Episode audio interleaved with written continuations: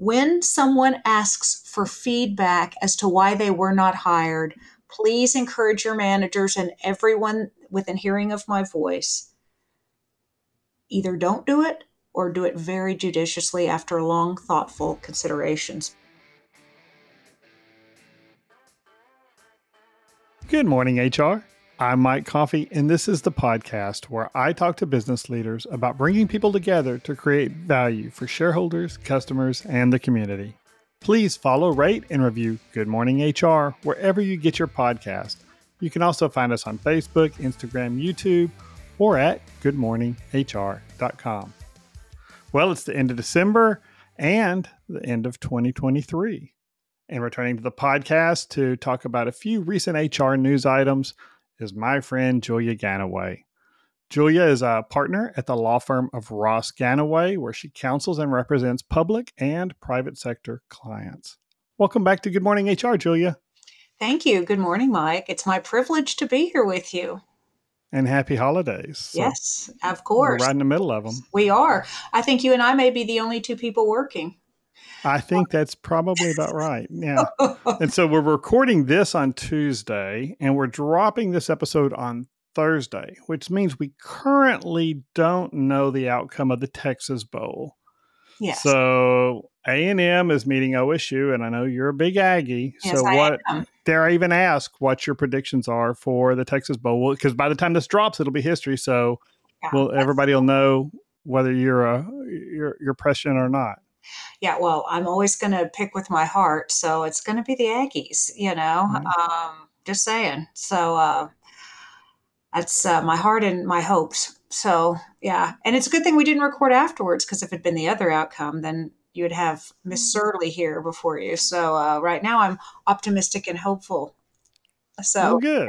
yeah, Uh, best of luck to the to the Aggies. I Thank you, think Mike. so. Thank you. And speaking of winners and losers, uh, it's been uh an interesting month for uh, companies before different regulatory agencies and courts, and we've got a few of those queued up to talk about. And uh, the first one, let's talk about Whole Foods. Uh, back way back in 2020, which seems like a lifetime ago, uh, they had an issue where uh, they told employees, "Hey, we've got a dress code." And you've got to comply with it and that included no insignia or or pins or things that supported you know had logos or supported outside causes and a uh, a group uh, across the country of uh, uh, Whole Foods employees uh, were wearing uh, BL Black Lives Matter related stuff, masks and pins and things, even writing on their shoes and Whole Foods enforced their their dress code and told people you couldn't do that. Um, and so it went to first there's a Title VII case in the First Circuit, then there's an NLRB case. So why don't will you just kind of go through what the arguments were on the uh, the Title VII case? You know, what would the you know how did that go, and then we can get into the more recent NLRB decision.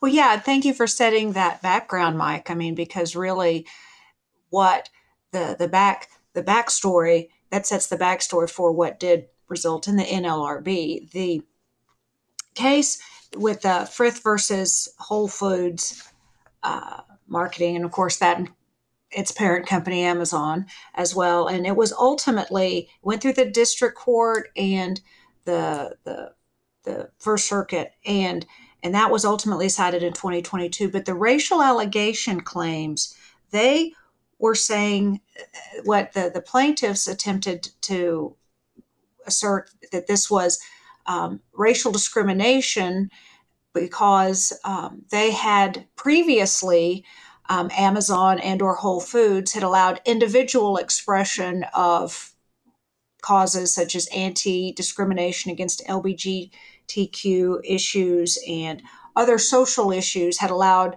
some speech and more importantly corporate speech had been opposing discrimination and all of those things so what happened was after the uh, george floyd protests came around they started wearing the masks with the slogans about black lives matter and they said um, black lives matter is a statement against discrimination and racial discrimination. And we are going to, you know, oppose this, and therefore we want to. Um, we find that it's Title VII. Just uh, it's, it's covered by Title VII because it says the um, they they had a two they had a two count complaint against Whole Foods, and they said racial discrimination and retaliation, and they wanted to see class certification.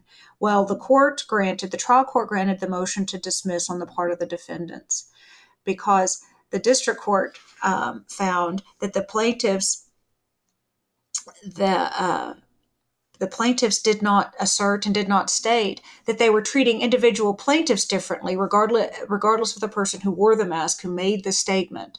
Um, all of them, regardless of race, were treated the same. I.e., it was a class wide. I mean, every employee was prohibited from wearing all things and then beginning to enforce the uh, dress code. So what happened was before that they didn't enforce the dress codes. They said because they're enforcing, the, they started enforcing the, the dress code. That was racial because they think that Black Lives Matter was um, the uh, the reason. And they said, you know, the difference in race of the employees because the plaintiffs themselves said that it didn't matter. Therefore, it's no race discrimination. Then you've got also retaliation.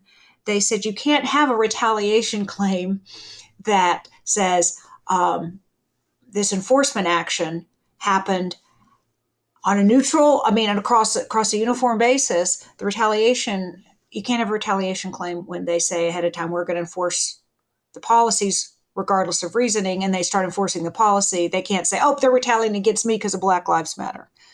They said you can only really have retaliation if they uh, had the action after you had made the Black Lives Matter statements. There were and there were employees who were protesting outside of the store about the policy and employees and customers uh, and just the public uh, in some locations. Uh, and Whole Foods didn't do anything to really come down on that. I mean, it would be hard to prove, you know, mm-hmm. Uh, you know, they didn't take any action against those employees based on uh, on their protests or anything like that. They just made them follow the policy when they were at work, right? So yeah, and, but, and, and, just and real quick, I, I think I was wanted to make a more cogent point, hopefully, that the issue is is that they did not exactly they did not they did not take employment action against them for the protesting. What they did is they sent three home with three employees uh, home without pay for wearing the mask, and they said. Um, they said that also to prove retaliation and discrimination. They the business they gave the business owner whole foods credit for having an obvious alternative explanation. And the obvious alternative explanation was what amazon and and whole foods wished to do was to have non-controversial topics at the forefront of their customer service situation. So the fact is they decided to take a uh, across the board approach to avoid controversial reasonings, regardless to whether it was not, you cannot infer or assume that it was obviously racial when in fact it was, we just want to have, we don't want to spark controversy and any other culture war with our company. We're here to right. sell groceries and deliver stuff. We're not here in, in, that format. So instead, we're avoiding controversy. We're not discriminating. And so that's why both both um, the, the trial court and the appellate court dismissed it because they found that they could not, plaintiffs were just saying it, but there was no reason other than there's no proof other than just saying it that that there was any you know nexus with discrimination or discrimination intent, which sets the scene for the NLRB.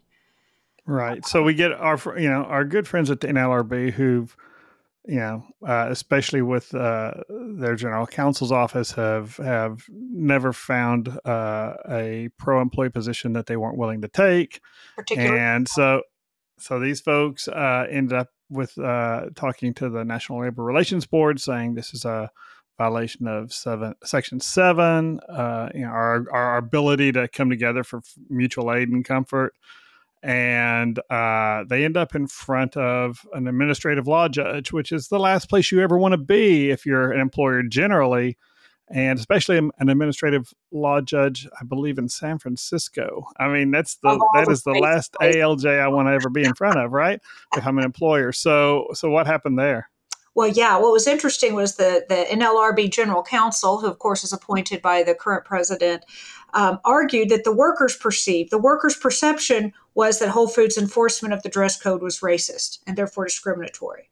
And then, so therefore, when they, their perception was that it was, their prohibition was discriminatory racist. So therefore, when they decided to wear the masks and have the different things affixed to themselves about Black Lives Matter, that they were, um, you know, they were defying they were defying the corporate rule on the prohibition of the no slogans, all of those things. That they still had the same policy was at issue, and I think it's important to note in the lawsuit, and then of course in the NLRB action, and um, so and but the the ALJ did, did did not agree with their assertions. I think what was interesting is as you you you got the thread, you know, when when the court said individually those people can't prove um, or as a class can't prove racial discrimination or Title VII, then like, oh, that's concerted action. Let's go back. And so you're exactly right with the National Labor Relations Act um, and about nat- uh, concerted activity. But what was important to notice, the ALJ said that Black Lives Matter,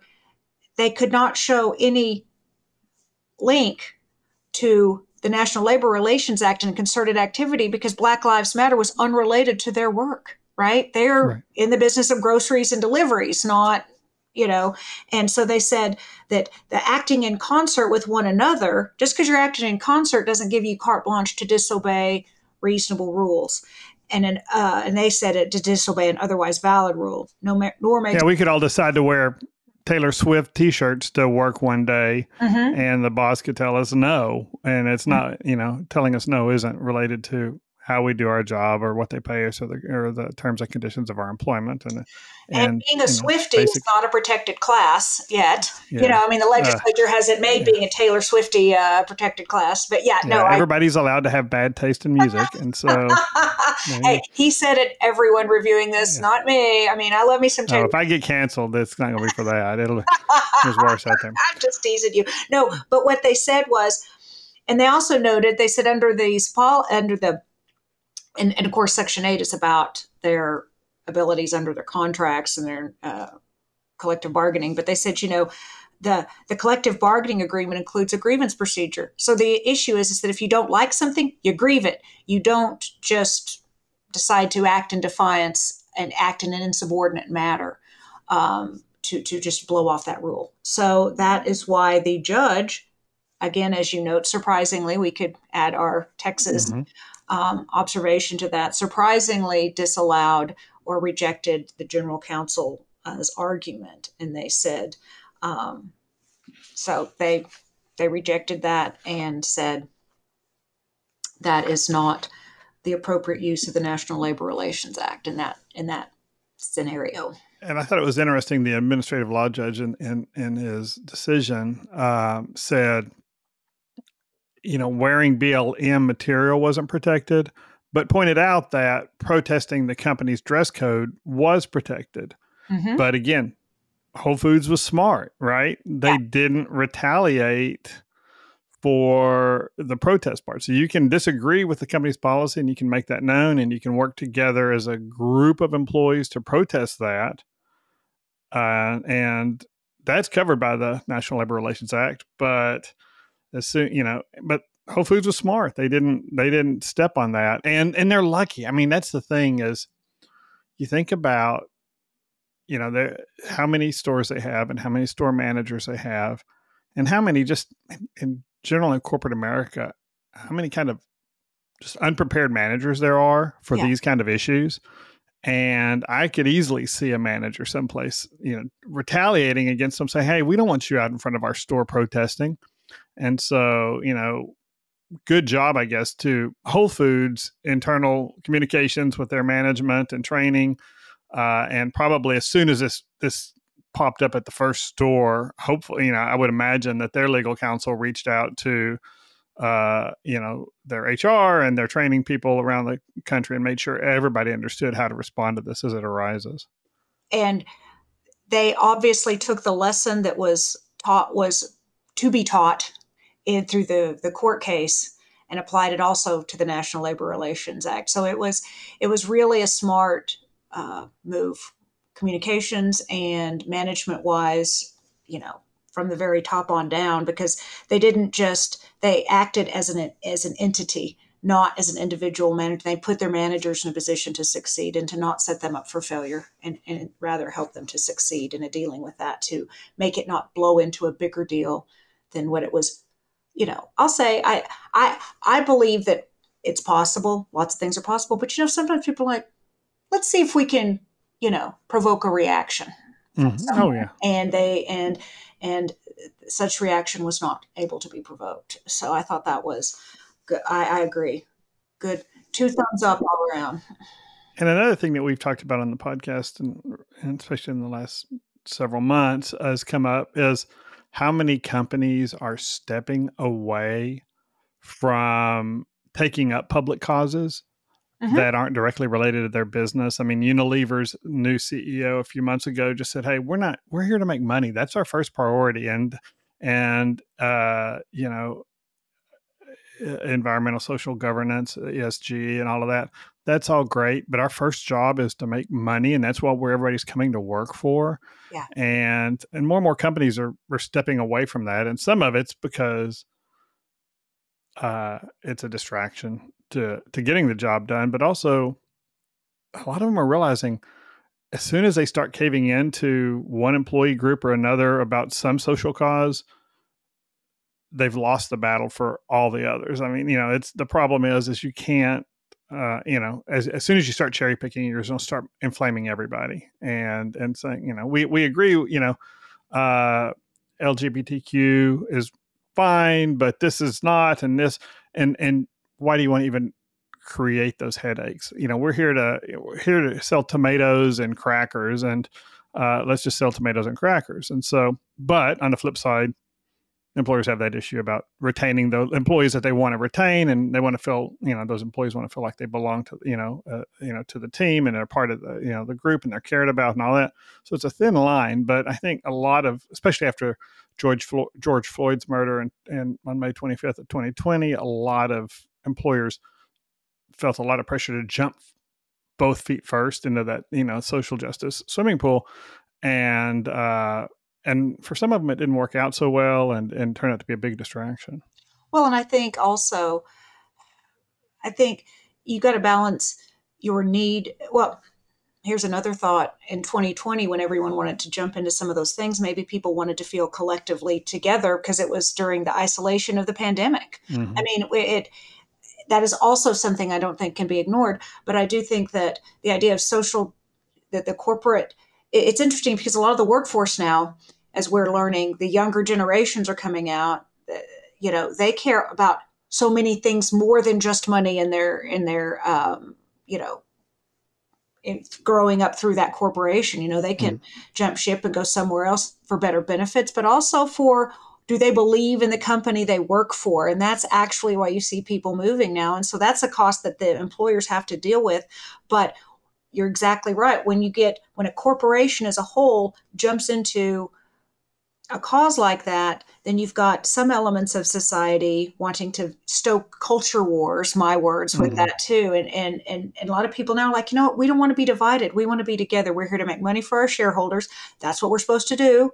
And you know, we'll we'll leave some of the other issues, you know, um, to to other formats, not us. And and becoming basing the the social movements on content is it's of course it's forbidden. You can't do any of that stuff when you're government right? You can't get into content based oh, yeah. restrictions. But of course if you've got the private sector then you run into that challenge too. And it's um, it is exactly a fine line.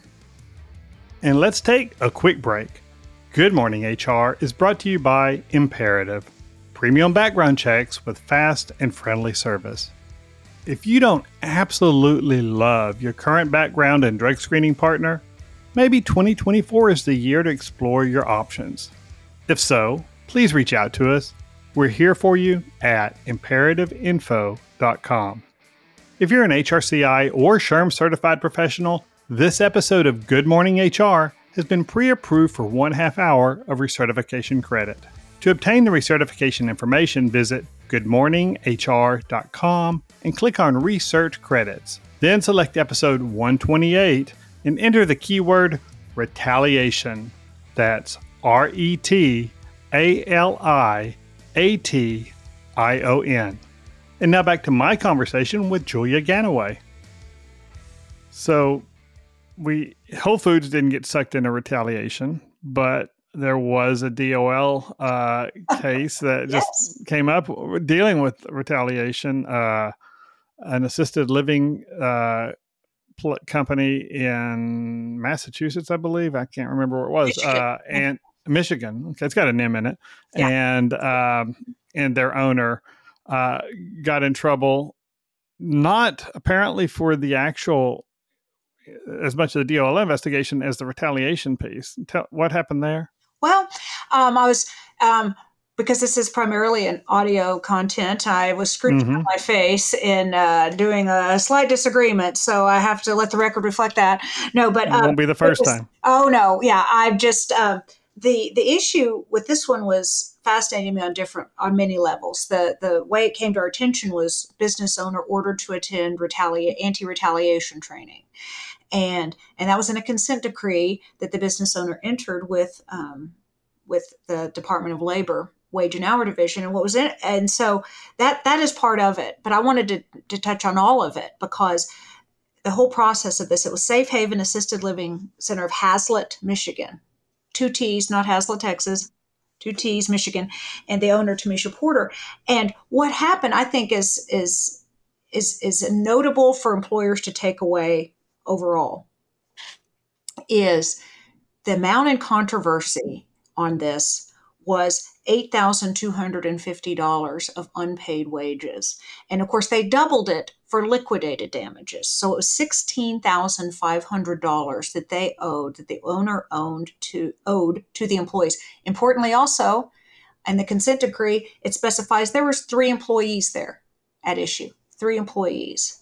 So the um, employer injudiciously, according to the Department of Labor, ordered them or said, I'm going to fire you if you cooperate with the Department of Labor investigation. And that was a very bad action. They did not apparently punish her separately for that, though. So, what the takeaway for, for that was is it's, I would suspect they, the DOL doesn't always share with how they you know came tipped off to do an investigation but once the dol is tipped off and is at your doorstep you have to remember as an employer that you never tell your employees not to cooperate. You know you you make your employees available. And remember you as a boss as an owner can only participate and sit in on things of supervisors. Employees you have no and that's for any federal investigation but department of labor they get to talk to who they want to talk to right only if you're a supervisor do you have a right to have your attorney present. Um, I think what they um, the the amount in controversy is also scary because I would suspect strongly that Miss Porter, if she had retained counsel, which I would expect that she did at some level, paid a lot more to her lawyer than sixteen thousand five hundred dollars, and usually also for employers Make sure you check your insurance coverage your errors and omissions coverage because mostly those exclude Department of Labor, um, both judgments and oh wow coverage because for Fair Labor Standards Act. So be very careful of that too. That's why one of the things that I focus on when I talk to people, they may be asking me about something else, and then I ask usually an unwelcome question such as, "Are they exempt?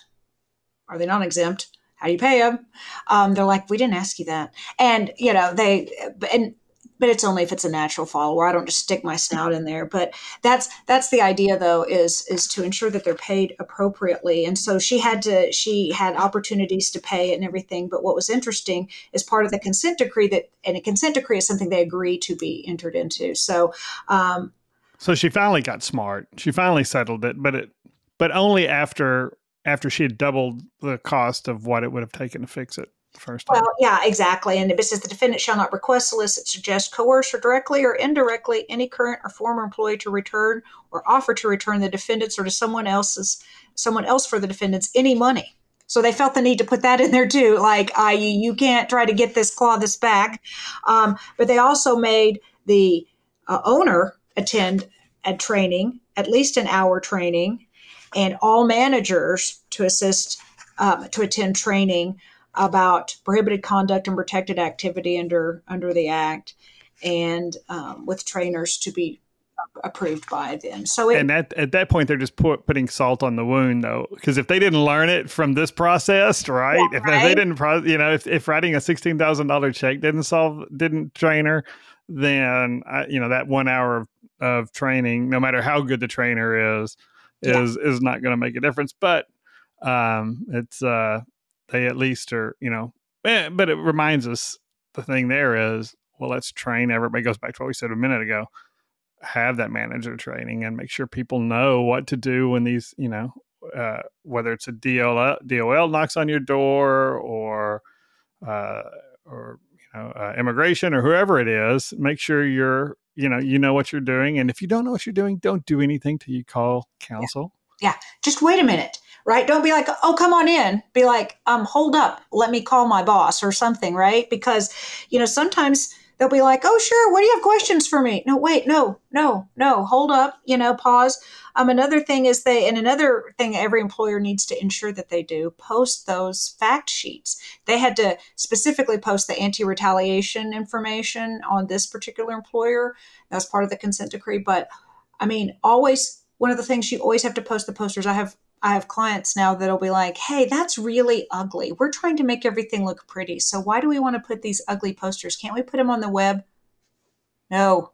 but it looks ugly. Doesn't matter. That's the whole point. Yeah. Well, that's kind of the point, right? We yeah. want these posters to be big and ugly so people catch catch people's yeah. eyes. Can we put it behind the door? No. Again, see earlier answer. You know, um, please, please, you know, and and and that's an easy fix. And so, yeah, I mean, just do all of those things, but just be super mindful. I just always, whenever I see a deal, Department of Labor wage and hour thing, I'm always like telling folks, it's like it is something so basic, but employees are always focused on how they're paid and when they're paid. Rightfully so. They're not doing this for free. Um, uh, so you know, make sure always double check your pay and and all of those things because yeah, they, do it right. Yeah, they come a calling. It's not because they love you. You know. So well, and there we are. That's there's uh we've run out of time and we're at the end of 2024 and i just want to say thank you julia for for joining me today. Well can we talk about one more mike? I know oh sure sure yeah, sure sure. Maybe we'll splice out some of my inarticulation at the stuff with the case because i just had a few quick takeaways okay. each settlement one. Okay, the EEOC one. Yeah, uh, yeah. I, I know I okay, let's talk about that one. Really, I had some quick takeaways. I'll be, I'll be so, good. Yeah. So tell well, real quick what happened on that case. Okay, it was a molecular diagnostics company that had um, referred their hiring to a train a hiring consultant, an outside person, and what they did was they ended up hiring a 41 year old woman instead of a 49 year old man. The 49 year old man sued.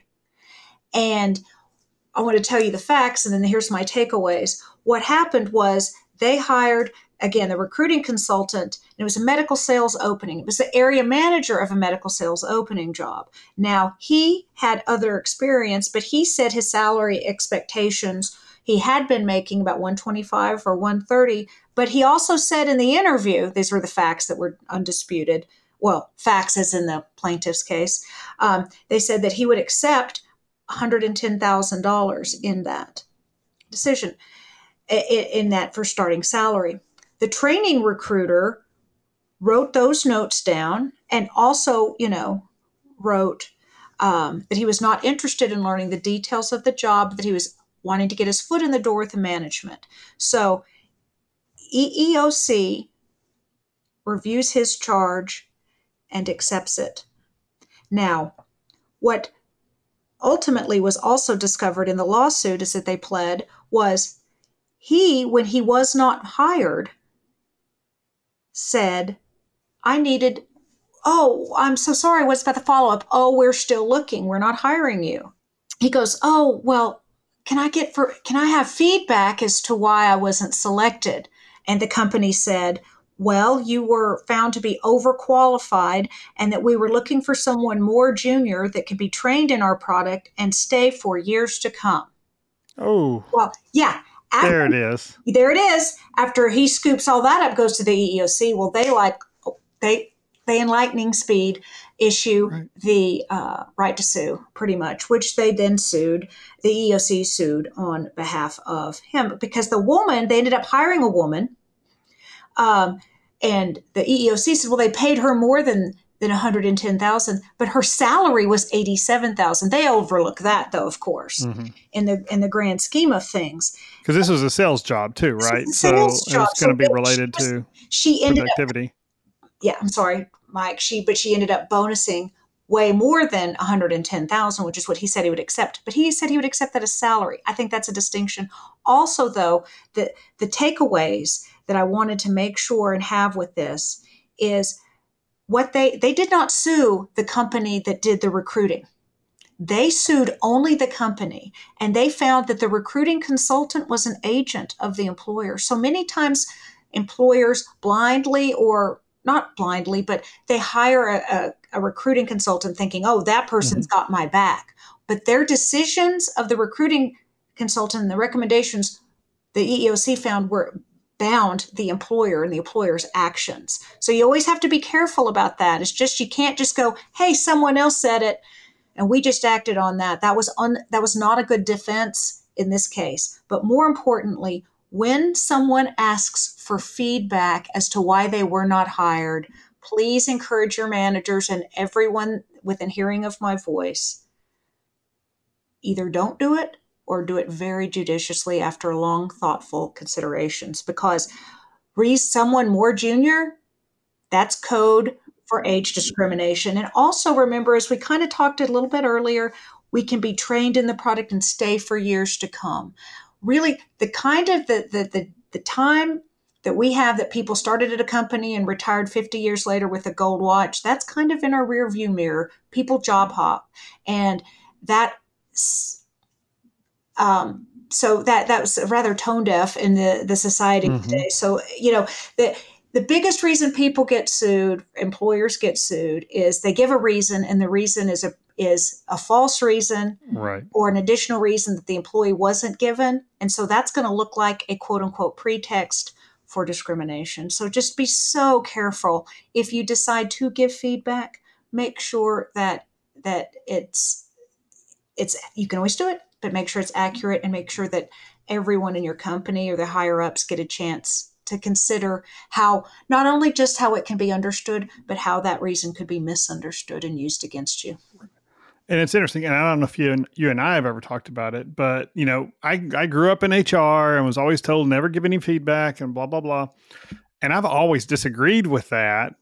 And but I what I tell my clients is always if you know, first of all, make sure your legitimate decisions are based on credible and legal reasons. Objective. And yeah. you know, and and you've really got and you've built a uh, you know you've built a, pro- a process of, selecting employees that really does try to mitigate bias, and and then if because you know, every one of our applicants we've ever had thought they were the most qualified person for that job.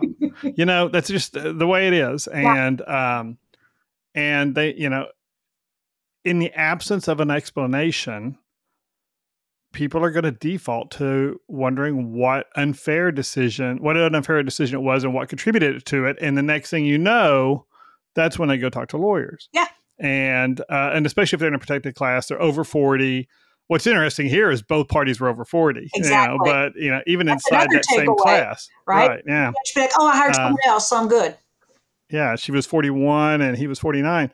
But um but you know, that's when people start thinking things weren't fair. And so if you, you know, if you've got if you really know that your process is solid and that you the decisions you made were, you know, legal and objective and and you've mitigated biases to the best of your ability, then give them some feedback. They've invested the applicants have invested time with you. They've mm-hmm. come in for interviews. They've taken off their current job. They've done all these things it, i think that's that goes more to building your company brand because that applicant may never apply again but and they may never mention your company to uh, their friends. But if they think they were treated unfairly, you can be damn sure they're going to go talk to their friends about what a crappy company you are and how you don't, you, and they're going to remember that for 20 years. Oh yeah. They won't remember the nice thing you said. Hey, we, we really did it. You know, we chose this this other person. Here's what the difference. You know, they had more experience or blah blah blah, whatever it was. Um, they're never going to remember that stuff in, in six months. I don't remember why you chose somebody else, but they're going to remember the the the the, negative, the the lack of you know what they thought was unfair, the lack of feedback, and so. But again, like you said, that only works if you've got a good system. If you think you've got a lot of knucklehead managers going around making you know bad hiring decisions based on illegal, uh, especially illegal uh, factors, then tell them to keep their mouth shut and don't talk to anybody. Mhm. But then turn around and try to fix your process because you're you're losing good. If, if your managers are doing that, I promise you, they're choosing the wrong people to start with. They're they're they're you know they're letting their own biases get in the way. And That's well, yeah, and that's and I was just exactly because in Texas I get a lot of employers that are like, well, Texas is an at will state, and it's like that's nobody understands But- that. Yeah. But you always have a reason. You always have a reason. So if you have a reason, say it. As long as it's not, a, you know what I'm saying. But I mean, if if you have a reason, say it because people will substitute their own reason, and if they feel like they've been treated unfairly, then they're going to look for look for something, someone or something to support their perception of unfairness. And you brought it up, but I think the other big takeaway is know who your recruiters are. Know who you're recruiting. You know, if you're using a recruiter to recruit a job and to do, uh, you know, even just your initial pre-screening, make sure they know what they're doing because I know I know a lot of amazing recruiters, and I know a lot of people who are just salespeople Yes. who got into recruiting and they're they they have to go both sell the sell you know to the employers that we're going to recruit for you and then they're also often the same people doing the recruiting piece and they don't have the background to really ask the right questions and not get you in trouble and just this case proves Yes. you're on the hook if uh if that employer if that that recruiter who's not even your employee doesn't sit in your office does something knuckleheaded you're going to be on the hook for it So- Yeah. And Well- I just thank you for giving me the opportunity to discuss no no it's too, because I thought that one had I always want more Julia Gannaway wisdom. well, I always, I always like to visit with you, and it seems that whenever I'm not recorded, I'm much more verbally uh, cogent. But you know, whatever. Well, usually when we're together, there may be adult beverages involved. I think Yeah, we're pro- probably a little bit. Well, that just certainly it, it more, more, more information flows. I don't know if it's valid or helpful, but certainly more, uh, more there we go. info. So Well, thank you so much for joining me, though, Julia. And uh, you were actually 99 episodes ago, I think it was. You Really? were on the show. So it's been 99 episodes uh, since then. and It's much too long. hopefully I've improved, but I don't know. I mean, who knows? You know, but um, but I do appreciate the opportunity to visit with you and spend some time with you today. And Always a good time. best of luck. And thank you for listening today and throughout 2023. You can comment on this episode or search our previous episodes at goodmorninghr.com or on Facebook, Instagram, or YouTube. And don't forget to follow us wherever you get your podcasts. Rob Upchurch is our technical producer, and you can reach him at robmakespods.com. And thank you to Imperative's Marketing Coordinator, Marianne Hernandez, who keeps the trains running on time. And I'm Mike Coffey. As always, don't hesitate to reach out if I can be of service to you personally or professionally. I hope you've had a wonderful holiday season and please have an enjoyable and safe New Year's holiday. I'll see you next year, and until then, be well, do good, and keep your chin up.